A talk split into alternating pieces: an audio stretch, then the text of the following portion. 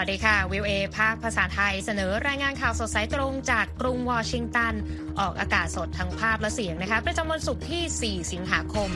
2566 ตามเวลาประเทศไทยนะคะ วันนี้มีดิฉันนิติการกำลังวันร่วมด้วยคุณนพรัตน์ชัยเฉลิมมงคลนำเสนอข่าวสารที่น่าสนใจในวันนี้ค่ะ ยูเครนอ้างรัสเซียถล่มโบสถ์ในเคอร์ซอน รัฐสภาไทยเลื่อนโหวตนายกท่ามกลางวิกฤตการเมืองที่ขยายปม ระทึกคนร้ายขับรถพุ่งชน คว้ามีดไล่แทงคนในเกาหลีใต้บาดเจ็บกว่า 10 ราย เตรียมประมูลสมบัติส่วนตัวเฟรดดี้เมอร์คิวรีตำนานแห่งวงควีนส่วนเสริมข่าววันนี้ก้าวต่อไปของโดนัลด์ทรัมป์จากคดีความพยายามพลิกผลการเลือกตั้ง และญี่ปุ่นจัดโชว์ซูโม่สร้างรอยยิ้ม รับนักท่องเที่ยวกลับมาเยือน รอติดตามทั้งหมดได้ในข่าวสดสายตรงจากวีโอเอสดจากกรุงวอชิงตันค่ะ วันนี้นะคะ สายตาจับจ้องทั่วอเมริกาเนี่ยครับพุ่งมาที่ กรุงวอชิงตันกันเลยนะคะ เพราะว่าตอนนี้อดีตประธานาธิบดีโดนัลด์ทรัมป์ก็เดินทางกลับมาที่กรุงวอชิงตันอีกครั้ง ในวันพฤหัสบดีตามเวลาสหรัฐนะคะ ในฐานะจำเลยในคดีที่เกี่ยวกับความพยายาม พลิกผลการเลือกตั้งประธานาธิบดีเมื่อปี 2020ครับเพื่อให้ตนนั้นได้ดำรงตำแหน่งผู้นำสหรัฐต่อไป ซึ่งก็ได้รับการจับตามองจากหลายฝ่ายอย่างใกล้ชิดครับและคุณนพรัตน์มีรายละเอียดของการปรากฏตัวครั้งใหม่ ในเมืองหลวงของสหรัฐแห่งนี้ของอดีตประธานาธิบดีทรัมป์แล้วก็บทวิเคราะห์เกี่ยวกับการต่อสู้ทางกฎหมายรวมกับการเดินหน้าหาเสียงไปพร้อม ๆ กันของอดีตผู้นำสหรัฐรายใช่นี้เล่าคให้รับฟังก็เริ่มต้นเลยนะครับ เพราะว่าการเลือกตั้งประธานาธิบดีปี 2024 นี้เนี่ย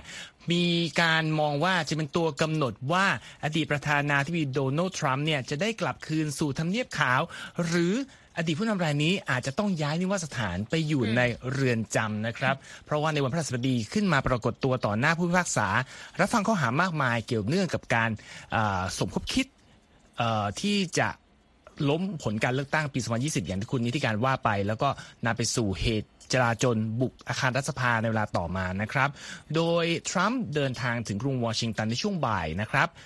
แล้วก็มาปรากฏตัวต่อหน้าผู้พิพากษาศาลแขวงโมซิลลาอุพัทยายา รับฟังข้อกล่าวหาในคดีล่าสุดที่มีกระทรวงยุติธรรมของสหรัฐเป็นโจทย์นะครับ ต้องบอกว่าทรัมป์เนี่ยคือผู้นำสหรัฐคนแรกในประวัติศาสตร์ 247 ปีของประเทศนะครับ ที่ถูกดำเนินคดีในข้อหาอาญาครับ รอยเตอร์รายงานว่าอดีตผู้นำสหรัฐรายนี้ไม่ยอมรับผิดต่อข้อหาทั้งหมด ที่แจ็คสมิธอัยการพิเศษ ที่แต่งตั้งโดยกระทรวงยุติธรรมของสหรัฐยื่นฟ้อง ที่ระบุว่า ทรัมป์เป็นผู้อยู่เบื้องหลังความพยายามพลิกผลการเลือกตั้งปี 2020 ที่ทีมอายการระบุว่าเป็นสิ่งที่ไม่เคยเกิดขึ้นมาก่อน ในแง่ที่เกี่ยวเนื่องกับผู้เคยดำรงตำแหน่งประธานาธิบดี ที่พยายามบ่อนทำลายเสาหลักประชาธิปไตยของสหรัฐนะครับค่ะกระบวนการฟ้องร้องในกรุงวอชิงตันในวันพฤหัสบดีใช้เวลาประมาณครึ่งชั่วโมงเท่านั้นนะครับ คุณนิติการโดยสารอนุญาตปล่อยตัวทรัมป์และไม่มีคำสั่งจำกัดการเดินทางใด ๆ แต่มีเงื่อนไขบางอย่าง ซึ่งรวมถึงการห้ามอดีตประธานาธิบดีผู้นี้พูดถึงเรื่องคดี กับพยานรายใดก็ตามยกเว้นแต่ในกรณีที่มีทนายของตนอยู่ที่นั่นด้วยนะครับทั้งนี้ศาลได้กำหนดวันไต่สวนครั้งแรกในวันที่ 28 สิงหาคมนี้ ซึ่งทรัมป์ไม่จำเป็นต้องเดินทางมาร่วมฟังนะครับค่ะก็เป็นประเด็นที่น่าสนใจเมื่อสักครู่มีภาพของบรรยากาศที่ผู้นำสหรัฐก็เดินทางกลับขึ้นไปที่เครื่องบินส่วนตัวเป็นที่เรียบร้อยแล้วด้วยนะคะ แต่ว่าที่ประเด็นที่น่าสนใจและตามต่อคือทำไมอดีตผู้นำสหรัฐรายนี้ยังคงลงเลือกตั้งทั้งๆที่มีคดีความรออยู่มากมายเลยอะค่ะ AP ชี้นะครับว่าการที่ทรัมป์มาลงเลือกตั้งครั้งนี้เนี่ยเพราะว่าชัยชนะที่จะเกิดขึ้นในปีหน้าสองตนเนี่ยเป็นเรื่องที่มากกว่าแค่อัตราหรือการกู้หน้าตน หรือการสร้างประวัติศาสตร์ของตนเอง หรือแม้กระทั่งเพื่อประเทศนะครับ โดยอารีเฟลเชอร์นักกลยุทธ์สังกัดพรรคริพับลิกันให้ความเห็นว่าการเลือกตั้งครั้งนี้เนี่ย อาจจะเป็นเรื่องของอิสรภาพส่วนบุคคลของโดนัลด์ทรัมป์ล้วนๆแล้วก็บอกด้วยว่าถ้าจะให้พูดก็ไม่น่าจะผิดที่ว่า ถ้าเกิดทรัมป์ถูกพิพากษาว่ามีความผิด เขาอาจถูกสั่งลงโทษจำคุก แต่ถ้าหากเขาไม่ได้เป็นผู้ชนะการเลือกตั้ง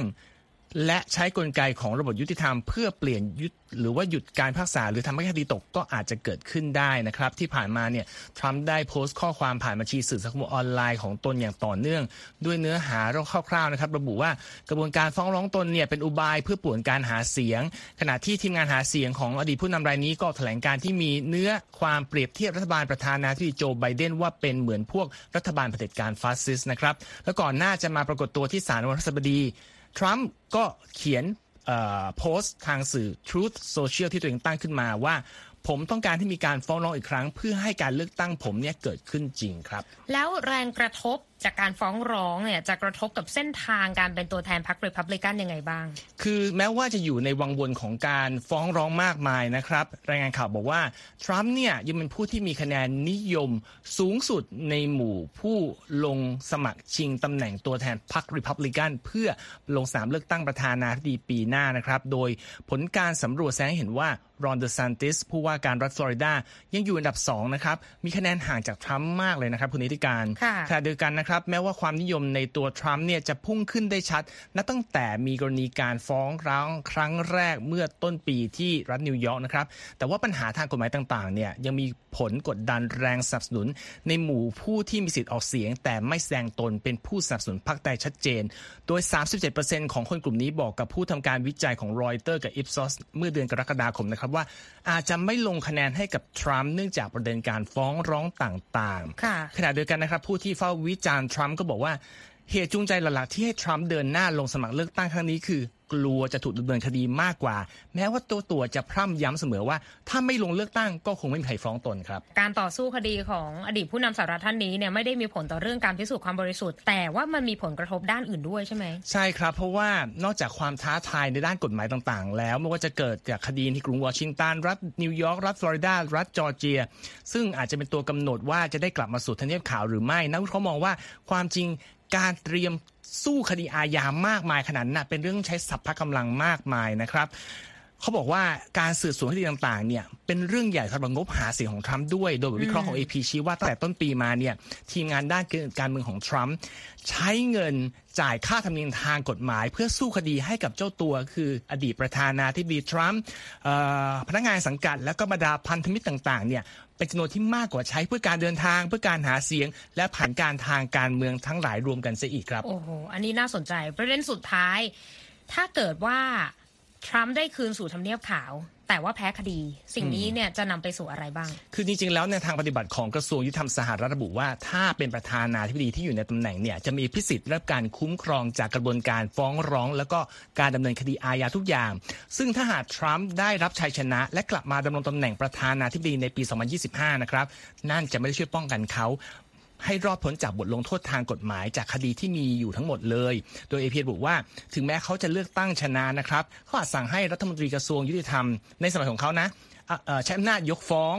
หรือไม่ก็เอ่อสั่งไล่อัยการที่เกี่ยวข้องออกจากตำแหน่ง หรืออาจใช้อำนาจของประธานาธิบดี ลองดูว่าจะอภัยโทษตัวเองได้หรือเปล่า แต่ทั้งหมดนี้จะมีผลเฉพาะคดีที่รัฐบาลกลางเป็นโจทย์เท่านั้นค่ะคดีระดับรัฐทั้งหลาย ซึ่งก็คือรัฐฟลอริดาและจอร์เจียจะไม่มีผลนะครับ แต่เขาบอกว่าถ้าทรัมป์แพ้แต่ปรากฏว่าตัวแทนพรรคริพับลิกันเนี่ยได้เข้าชิงและเป็น ผู้ชนะการเลือกตั้งประธานาธิบดี คนผู้นั้นคงโดนแรงกดดันจากทรัมป์ไม่น้อย ให้หาทางยกฟ้องคดีเขาให้ได้เพื่อไม่ให้ผู้สนับสนุนของทรัมป์เนี่ยออกมาโวยวายหรือโจมตีตน ซึ่งเขาบอกว่าทั้งหมดนี้ถ้ามันจะเกิดขึ้นมันจะเป็นครั้งแรก นับแต่สมัยของอดีตประธานาธิบดีเจอรัลฟอร์ดที่เคยอภัยโทษให้กับอดีตประธานาธิบดีริชาร์ดนิกสันสำหรับคดีวอเตอร์เกตซึ่งเป็นเหตุอื้อฉาวทางการเมือง ในช่วงคริสต์ทศวรรษที่ 1970 ครับ ถือเป็นประเด็นเข้มข้นนะคะเกี่ยวเนื่องกับการเมืองของสหรัฐที่ใกล้เข้ามาสำหรับการเลือกตั้งที่จะมีขึ้นในปีหน้านะคะครับขยับกันไปที่เรื่องราวของรัสเซียยูเครนกันบ้างเพราะว่าตอนนี้ทางการยูเครนนะคะก็ระบุว่า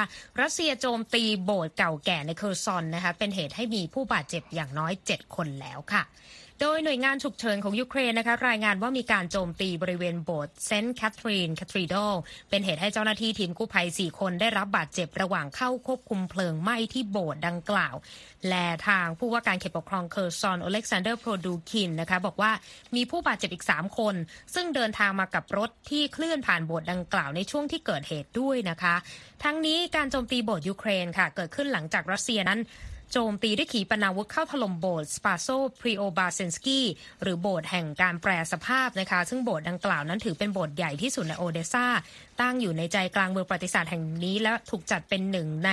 สถานที่มรดกโลกขององค์การยูเนสโกด้วยนะคะ ขณะที่สถานการณ์ที่กรุงเคียฟเมืองหลวงยูเครนค่ะ ทางการกรุงเคียฟก็เผยว่ารัสเซียก็โจมตีด้วยโดรนต่อเนื่องเป็นวันที่ 2 แต่ไม่มีรายงานความเสียหาย หรือผู้บาดเจ็บแต่อย่างใดนะคะ โดยกองทัพยูเครนก็บอกว่า ยิงโดรนชาเฮดตกไป15 ลำในการโจมตีช่วงข้ามคืนนะคะ แต่อีกด้านหนึ่งในฝั่งรัสเซียนะคุณนพรัตน์ก็มีรายงานการโจมตีด้วยโดรนจากฝั่งยูเครนในเขตปกครองคาลูก้านะคะห่างจากกรุงมอสโกไปราว 150 กิโลเมตร โดยผู้ว่าการเขตปกครองคาลูก้านะคะก็เปิดเผยผ่านเทเลกราฟว่า ระบบป้องกันทางอากาศรัสเซียนั้นสามารถยิงโดรน 6 ลำตกไป แต่ว่าไม่มีรายงานผู้เสียชีวิตจากเหตุโจมตีดังกล่าวค่ะครับจากที่ยูเครนนะครับมาดูสถานการณ์การเมืองในเมืองไทยบ้าง ซึ่งเราจับตาดูมาตลอด เพราะว่าล่าสุดประเทศไทยก็ยังไม่มีรัฐบาลใหม่แม้ว่าจะผ่านการเลือกตั้งมาสักพักแล้วนะครับ หลังรัฐสภามีคำสั่งเลื่อนวาระการลงคะแนนเสียงรับรองผู้นำรัฐบาลออกไป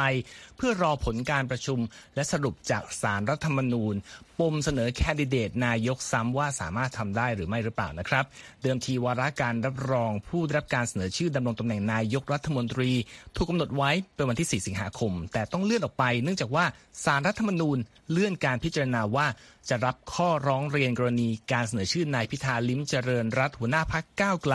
และแคนดิเดตนายก ซ้ำมาให้สภาพิจารณาใหม่ได้หรือไม่ ออกไปเป็นวันที่ 16 สิงหาคมนะครับ อย่างไรก็ตามนะครับ การประชุมรัฐสภาในวันที่ 4 สิงหาคมนี้จะดำเนินต่อไป โดยจะหยิบวาระการเสนอยกเลิกมาตรา 272 ของรัฐธรรมนูญฉบับ พศ 2560 ที่ให้อำนาจสมาชิกวุฒิสภาที่แต่งตั้งขึ้นมาโดยคณะรัฐประหารร่วมโหวตนายกครับ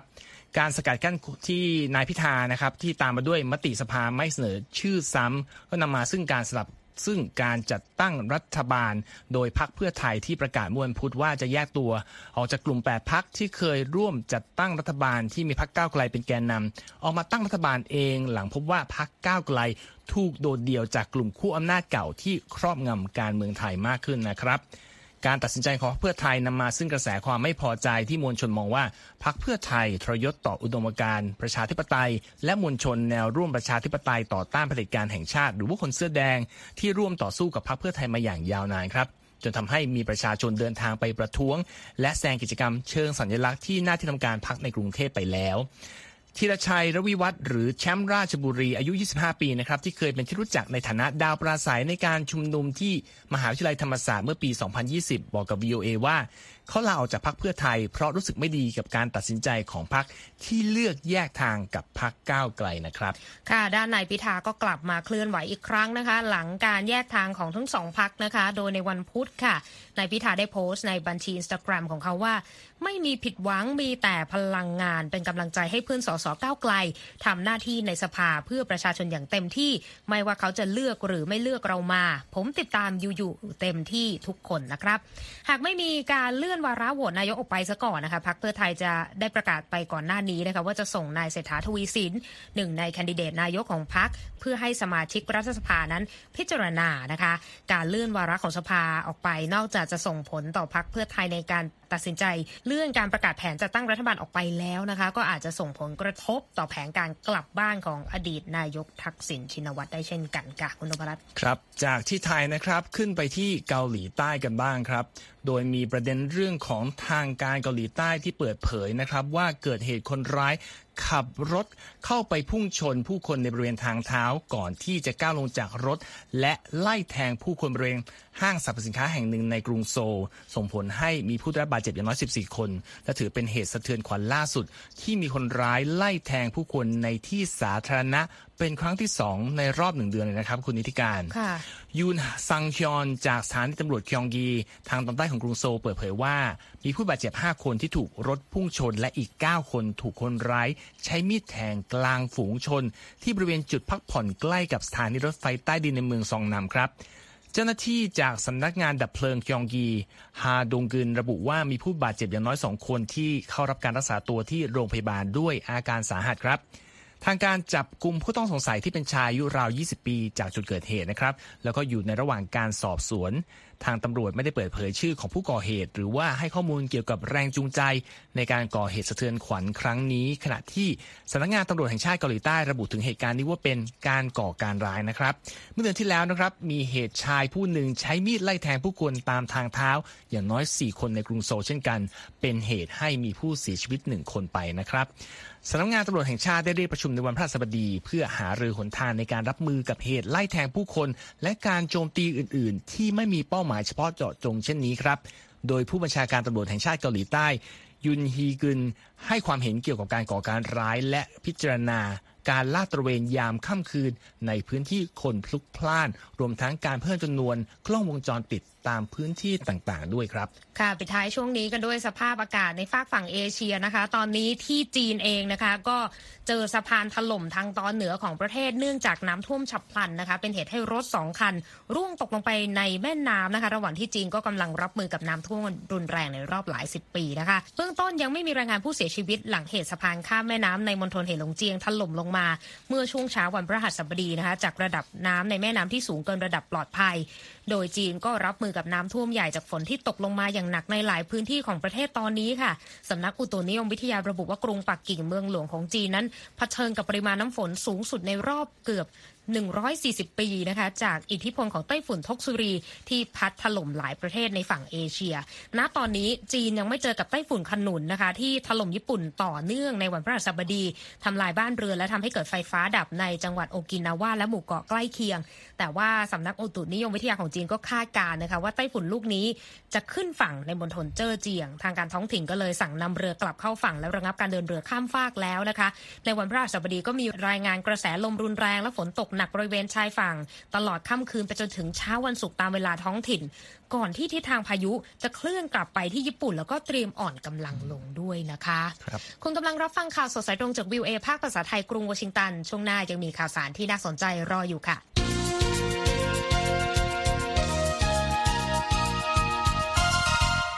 ยังเป็นเรื่องราวที่เกี่ยวกับจีน แต่ว่าเกี่ยวเนื่องกับสหรัฐอีกเหมือนกันนะคะ รัฐบาลกรุงปักกิ่งค่ะ มีแผนที่จะจัดประชุมระดับสูงนะคะ ระหว่างตัวแทนรัฐบาลกรุงโซลและกรุงโตเกียวนะคะ เพียงไม่กี่สัปดาห์ก่อนที่สหรัฐนะคะ จะจัดประชุมผู้นำกับทั้งสองชาติ โดยผู้เชี่ยวชาญก็บอกว่าท่าทีของจีนนั้นสอดคล้องกับการกระชับความสัมพันธ์กับเกาหลีเหนือ และฝั่งรัสเซียนะคะ โดยรัฐมนตรีต่างประเทศญี่ปุ่นค่ะโยชิมาสะฮายาชินะคะเปิดเผยเรื่องแผนการของจีน ระหว่างการให้สัมภาษณ์กับสื่อมวลชนเมื่อสัปดาห์ที่แล้วว่า รัฐมนตรีว่าการกระทรวงการต่างประเทศของจีนหวังอี้นั้นเสนอให้จัดเวทีหารือดังกล่าว ระหว่างการพบกันในเวทีอาเซียนที่กรุงจาการ์ตาของอินโดนีเซียเมื่อเดือนกรกฎาคมนะคะ ข้อเสนอดังกล่าวมีขึ้นหลังเมื่อเดือนพฤษภาคมที่ผ่านมาทางประธานาธิบดีโจไบเดนแห่งสหรัฐ ได้เชิญประธานาธิบดีเกาหลีใต้ยุนซุกยอลและนายกรัฐมนตรีญี่ปุ่นฟูมิโอะคิชิดะร่วมพูดคุยในการประชุมผู้นำสามฝ่ายที่รัฐแมริแลนด์ในวันที่ 18 สิงหาคมที่จะถึงนี้ค่ะคุณนพรัตน์ครับโดยการพูดคุยระหว่างจีนและเกาหลีใต้และญี่ปุ่นนั้น ห่างหายไปตั้งแต่เดือนธันวาคม 2019 นะคะ เนื่องจากความสัมพันธ์ที่ระหองระแหง ระหว่างญี่ปุ่นกับเกาหลีใต้ รวมถึงการแข่งขันด้านอิทธิพลระหว่างจีนและสหรัฐนะคะ ทางโฆษกสถานทูตจีนประจำกรุงวอชิงตันหลิวเปงหยูก็กล่าวกับวิวเอภาคภาษาเกาหลีเมื่อวันจันทร์ว่ากรุงปักกิ่งต้องการฟื้นฟูและพัฒนาความร่วมมือสามฝ่าย กับทางเกาหลีใต้และ ทางญี่ปุ่นนะคะ และทางอดีตรักษาการรัฐมนตรีช่วยว่าการกระทรวงการต่างประเทศสหรัฐเอเวนส์เรเวียนะคะ ก็บอกว่าเกาหลีใต้และญี่ปุ่นนั้นจำเป็นที่จะต้องมีช่องทางติดต่อสื่อสารกับจีน ในขณะเดียวกันนะคะ ก็ต้องไม่ลืมว่า จีนมีวาระที่สร้างความท้าทายต่อทั้งสองชาติ และต่อความสัมพันธ์ของสหรัฐอย่างไรด้วยนะคะเอาละค่ะ ไปเช็คสภาพตลาดหุ้นสหรัฐกันบ้างนะคะ ตอนนี้ก็คือแดงทั้งกระดานเลยนะคุณนพรัตน์ครับดาวโจนส์ลบ 67 จุดที่ 35,216 จุดนะคะ S&P ลบ 12 จุดค่ะ ที่ 4,502 จุด NASDAQ ลบ 14 จุดนะคะ ที่ 13,960 จุดนะคะ ราคาทองคำลบ 0.28%ที่1,969 ดอลลาร์กับอีก 50 เซนต์ต่อออนซ์ค่ะคุณนพรัตน์ ครับจากเรื่องตลาดหุ้นนะครับมาดูเรื่องผลกระทบของการถอนตัวออกจากข้อตกลงทะเลดำของรัสเซียกันบ้าง โดยรัฐมนตรีต่างประเทศสหรัฐนะครับ ออกมาเรียกร้องให้นานาชาติ ให้พยายามเตือนรัสเซีย ให้หยุดใช้ข้อตกลงทะเลดำมาขู่ทั่วโลกนะครับ หลังจากอย่างที่บอกไปรัฐบาลมอสโกถอนตัวออกจากข้อตกลงดังกล่าวที่ลงนามกับยูเครนไปเมื่อปีที่แล้วนะครับแอนโทนีบลิงเคนรัฐมนตรีต่างประเทศสหรัฐกล่าวระหว่างการประชุม คณะมนตรีความมั่นคงแห่งสหประชาชาติว่าด้วยประเด็นความมั่นคงทางอาหารในช่วงสงครามความขัดแย้งว่า สมาชิกสหประชาชาติทุกราย ควรบอกกับรัฐบาลมอสโกว่าพอกันทีครับ every member of this council, every member of the United Nations should tell Moscow enough. Enough using the Black Sea as blackmail. แอนโทนีบลิงเคนนะครับ กล่าวระหว่างเข้าร่วมประชุมคณะมนตรีความมั่นคงแห่งสหประชาชาติหรือว่า UNSC ว่า พอกันทีกับการใช้ทะเลดำมาแบล็กเมลพอกันทีกับการใช้ผู้คนที่เปราะบางที่สุดในโลกเป็นเครื่องต่อรอง พอกันทีกับสงครามที่ไม่มีที่มาที่ไปและไร้เหตุผลนี้ครับรัฐมนตรีต่างประเทศสหรัฐกล่าวว่าเกือบ 90 ประเทศทั่วโลกนะครับสนับสนุนร่างแถลงการของสหรัฐว่าจะทำทุกทางเพื่อยุติการใช้อาหารเป็นอาวุธ และใช้ความอดอยากของประชาชนเป็นกลยุทธ์ในสงคราม อย่างไรก็ตามครับ ในร่างแถลงการดังกล่าวไม่ได้ระบุถึงประเทศใดอย่างเฉพาะเจาะจงนะครับ เมื่อเดือนก่อนรัสเซียประกาศถอนตัวออกจากข้อตกลงทะเลดำที่เอื้อต่อการส่งออกธัญพืชของยูเครนอย่างปลอดภัย โดยรัสเซียและยูเครนต่างเป็นผู้ส่งออกธัญพืชที่สำคัญ และหลังการถอนตัวนะครับรัสเซียได้ระดมโจมตีท่าเรือและโครงสร้างพื้นฐานด้านการส่งออกธัญพืชบริเวณทะเลดำและแม่น้ำดานูบเป็นเหตุให้ราคาธัญพืชโลกพุ่งสูง โดยรัสเซียได้ระบุว่าอาจจะกลับมาเข้าร่วมข้อตกลง หากทุกฝ่ายทำตามเงื่อนไขที่ส่งเสริมการส่งออกของรัสเซียบ้างครับ ส่วนที่ประชุม UNSC นะครับมีแถลงการอย่างเป็นทางการในวันพระสบดีว่าที่ประชุมขอประนามการใช้ความอดอยากของประชาชนเป็นเครื่องมือก่อสงคราม ซึ่งขัดต่อกฎหมายมนุษยธรรมระหว่างประเทศ และเป็นการปฏิเสธการเข้าถึงด้านมนุษยธรรมอันมิชอบด้วยกฎหมายด้วยครับค่ะมาปิดท้ายช่วงนี้นะคะ เกี่ยวเนื่องกับการประมูลของใช้ส่วนตัวของ ตำนานแห่งวงควีนนะคะเฟรดดี้เมอร์คิวรีซึ่งแฟนๆก็อาจจะดีอกดีใจนะคะว่าจะได้โอกาสประมูลแล้ว แต่ว่าของที่นำมาประมูลเนี่ยมีความหลากหลายมากทีเดียวค่ะ โดยสิ่งของหายากมากมายนะคะ ตั้งแต่เนื้อเพลงที่เขียนด้วยลายมือผลงานศิลปะและของสะสมต่างๆนะคะของเฟรดดี้เมอร์คิวรีได้รับการดูแลโดยแมรี่ออสตินคนสนิทของเขานะคะตั้งแต่เขาเสียชีวิตไปเมื่อปี 1991 สิ่งของเหล่านี้นำมาจัดแสดงในนิทรรศการที่จะจัดเป็นเวลาหนึ่งเดือนนะคะของบริษัทประมูลซอทบีสนะคะที่จะเปิดประมูลสิ่งของเหล่านี้ในเดือนกันยายนค่ะคุณนพรัตน์ราคาประมูลนะคะ เริ่มต้นตั้งแต่ 40 ปอนด์ไปจนถึงหลายล้านปอนด์ทีเดียว แต่ว่าไฮไลท์ของการประมูลเนี่ยก็คือเปียโนยามาฮ่าสีดำราคาประมาณ 2-3 ล้านปอนด์นะคะ ซึ่งเป็นเปียโนที่เขาใช้ในการประพันธ์บทเพลงอันเป็นตำนานของวงควีนก็คือ Bohemian Rhapsody ด้วยนะคะ สมบัติส่วนตัวที่เกี่ยวกับงานเพลงของเขาอย่างอื่นนะก็ยังมีเนื้อเพลงที่เขียนด้วยลายมือนะคะ ของบทเพลง We Are the Champions นะคะ ราคาประมูลประมาณ 2 0 0 0 0 0ถึง3 0 0 0 0 0ปอนด์นะคะ ก็หลักล้านเนาะๆนะคุณนพรัตน์นอกจากนี้ยังมีของใช้ส่วนตัวอื่นๆ อย่างเช่น มงกุฎและเสื้อคลุมที่เขาสวมใส่ในงานทัวร์คอนเสิร์ต God Save the Queen นะคะในการแสดงสุดท้ายของเขาประเมินราคาที่ 60,000ถึง80,000 ปอนด์แต่ที่น่าสนใจนะ มีหวีจัดแต่งหนวดคราวของ Tiffany Co ราคาประเมินที่ 400ถึง600 ปอนด์ก็ประมาณหลักหมื่น ก็อันไหนสนใจชิ้นไหนก็ไปประมูลกันได้นะคะ เริ่มต้นในเดือนกันยายนนี้ค่ะ คุณกำลังรับฟังข่าวสดสายตรงจากวิวเอภาคภาษาไทยกรุงวอชิงตันค่ะ Voice of America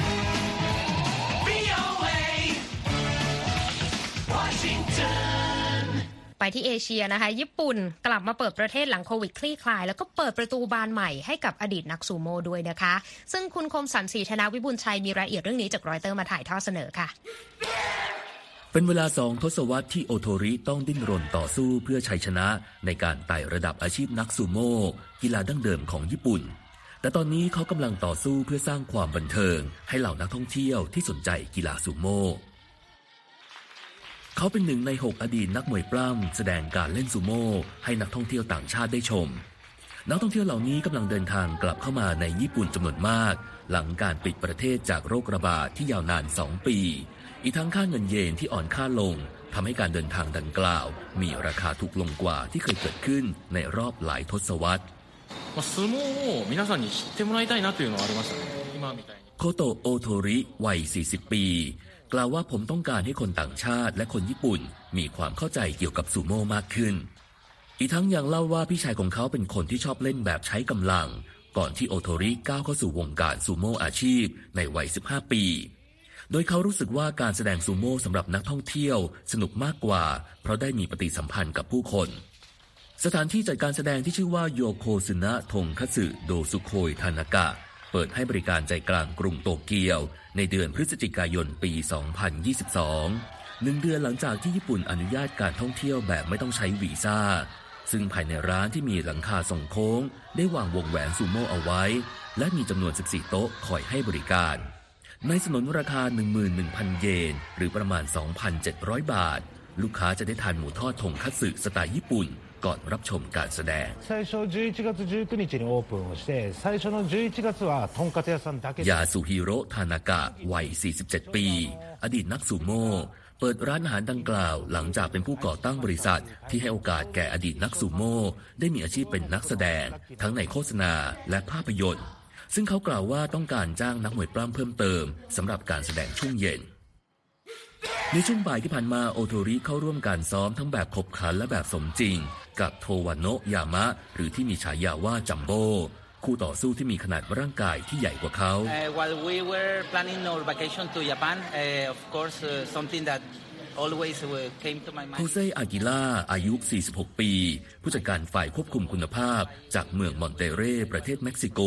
ได้ที่นั่งริมขอบสนามพร้อมครอบครัว กล่าวว่ารู้สึกตื่นเต้นที่จะได้ชมการแสดงอันเป็นเอกลักษณ์จากญี่ปุ่น โดยการเดินทางครั้งนี้ถูกเลื่อนมาจากช่วงการระบาดของโควิด -19 เพื่อที่จะฉลองวันเกิดครบรอบ 15 ปีของลูกสาวในช่วงหนึ่งของการแสดงจะเปิดโอกาสให้ผู้ชมสวมชุดซูโม่เพื่อทดลองต่อสู้ในสนาม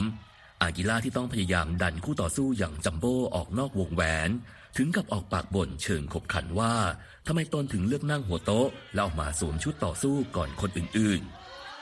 ๆ ร้านอาหารแบบมีธีมเป็นส่วนหนึ่งในระบบนิเวศเพื่อส่งเสริมการท่องเที่ยว ที่นายกรัฐมนตรีฟูมิโอะคิชิดะหวังว่าจะเพิ่มรายได้ 5 ล้านล้านเยนต่อปี ให้กับเศรษฐกิจของญี่ปุ่น กีฬาซูโม่กำลังเห็นแนวโน้มการฟื้นตัว หลังจากซีรีส์ดังของ Netflix ที่เรียกว่า Sanctuary เรื่องราวเกี่ยวกับกีฬาซูโม่ได้รับความนิยมในช่วงเดือนพฤษภาคมธนากาเจ้าของร้านบอกว่าในฐานะนักซูโม่เราจะทำเป็นเล่นไม่ได้เลย เขายอมรับว่าตนเองไม่ใช่ผู้แข่งขันที่แข็งแกร่ง รวมทั้งเสริมว่า ตอนนี้เขาอยากให้ทุกคนมีเงินเดือนและใช้ชีวิตอย่างมีความสุข ผมคมสารสีธนะวิบุญชัย VOA รายงาน ขอบคุณมากค่ะ คุณคมสันคะเอาล่ะมาส่งท้ายวันนี้จะเกี่ยวเนื่องกับญี่ปุ่นครับแต่ว่าเป็นตลาดหนังของญี่ปุ่นที่ให้กระแสที่ไม่ค่อยจะดีนัก กับภาพยนตร์ฟอร์มใหญ่นะคะ ทั้งออปเพนไฮเมอร์แล้วก็บาร์บี้แต่ที่โดนหนักนะคือบาร์บี้คุณนพรัตน์ครับเพราะว่ามีการยื่นคำร้องบนโลกออนไลน์นะคือคำร้องที่ปรากฏในเว็บไซต์ change.org นะคะมีการล่ารายชื่อไปได้ 16,000 รายชื่อนะคะครับอย่างที่เห็นโปสเตอร์ในลักษณะที่เป็นมีมที่เป็นประเด็นเนี่ยก็คือเขาพยายามให้ยุติการโปรโมท hashtag b a r b e n h e i m e r ซึ่งเอาภาพยนตร์บาร์บี้กับ Oppenheimer เนี่ยมารวมกัน ปรากฏว่ามันเป็นมีมที่ fan-made แหละ ก็คือแฟนหนังเขาทำขึ้น แล้วก็ครับเป็นลักษณะดังกล่าว เคียงคู่กันนะคะ ก็คือนำสองเรื่องมาชนกัน แล้วก็มีภาพของระเบิดนิวเคลียร์อยู่ในนั้น ก็เลยสร้างความไม่พอใจกับแฟนหนังในญี่ปุ่นเป็นอย่างยิ่งนะคะ เพราะว่าเป็นการทำการตลาดที่ถือว่าใกล้กับวาระครบรอบ 78 ปี เหตุการณ์ทิ้งระเบิดปรมาณูที่ฮิโรชิมาและนางาซากิเมื่อ 6 สิงหาคมนะคะโดยหลังจากมีภาพดังกล่าวปรากฏบนโลกออนไลน์นะคุณนพรัตน์ก็มีครับแฮชแท็กตรงข้ามเลยคือ no barbenheimer ตามมานะคะ แล้วก็มีคนแชร์ต่อไปมากกว่า1 0 0 0 0แสนครั้ง แล้วก็เรียกร้องให้ทางต้นสังกัดเนี่ยเข้ามาจากการเรื่องนี้ แล้วก็มีแถลงการขอโทษตามมาในที่สุด โดยโคจิมารุยามะนะคะ จากเว็บไซต์เนี่ยเขาก็บอกว่าถ้าใครจะสร้างภาพงานศิลป์ก็ไม่ควรเป็นบาร์บี้ที่เบิกบานในเมฆรูปเห็ดนะคะ ก็ถือว่าเป็นเอ่อการเปิดตัวที่ค่อนข้างน่ากังวลนะเพราะว่าครับบาร์บี้จะเปิดตัวในวันที่ 11 สิงหาคมนี้แต่ว่า Oppenheimer เนี่ยยังไม่มีกำหนดการออกฉายอย่างเป็นทางการค่ะครับและที่จบไปนะคะก็คือข่าวสดสายตรงจากกรุงวอชิงตันวันนี้นะคะ ดิฉันนีทิการกำลังวัน ผมนราชัยเฉลิมมงคล ผู้รายงานสวัสดีสวัค่ะสดีครับ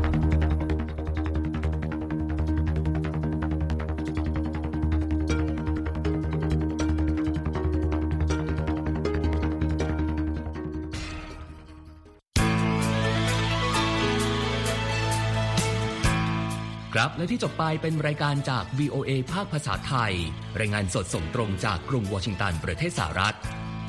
คุณผู้ฟังสามารถติดตามข่าวสารจากทั่วโลกได้ในทุกที่ทุกเวลา ที่เว็บไซต์ voa thai com รวมถึงทุกช่องทางในโซเชียลมีเดีย Facebook YouTube Twitter และ Instagram เริ่มต้นวันด้วยการอัปเดตข่าวสารจากทั่วโลก ผ่านรายการข่าวสดสายตรงจาก VOA ภาคภาษาไทย และสุดสัปดาห์กับ VOA ทั้งยังเรียนรู้เรื่องราวทางวัฒนธรรม และไลฟ์สไตล์ ผ่านรายการภาษาอังกฤษแบบอเมริกันของเรา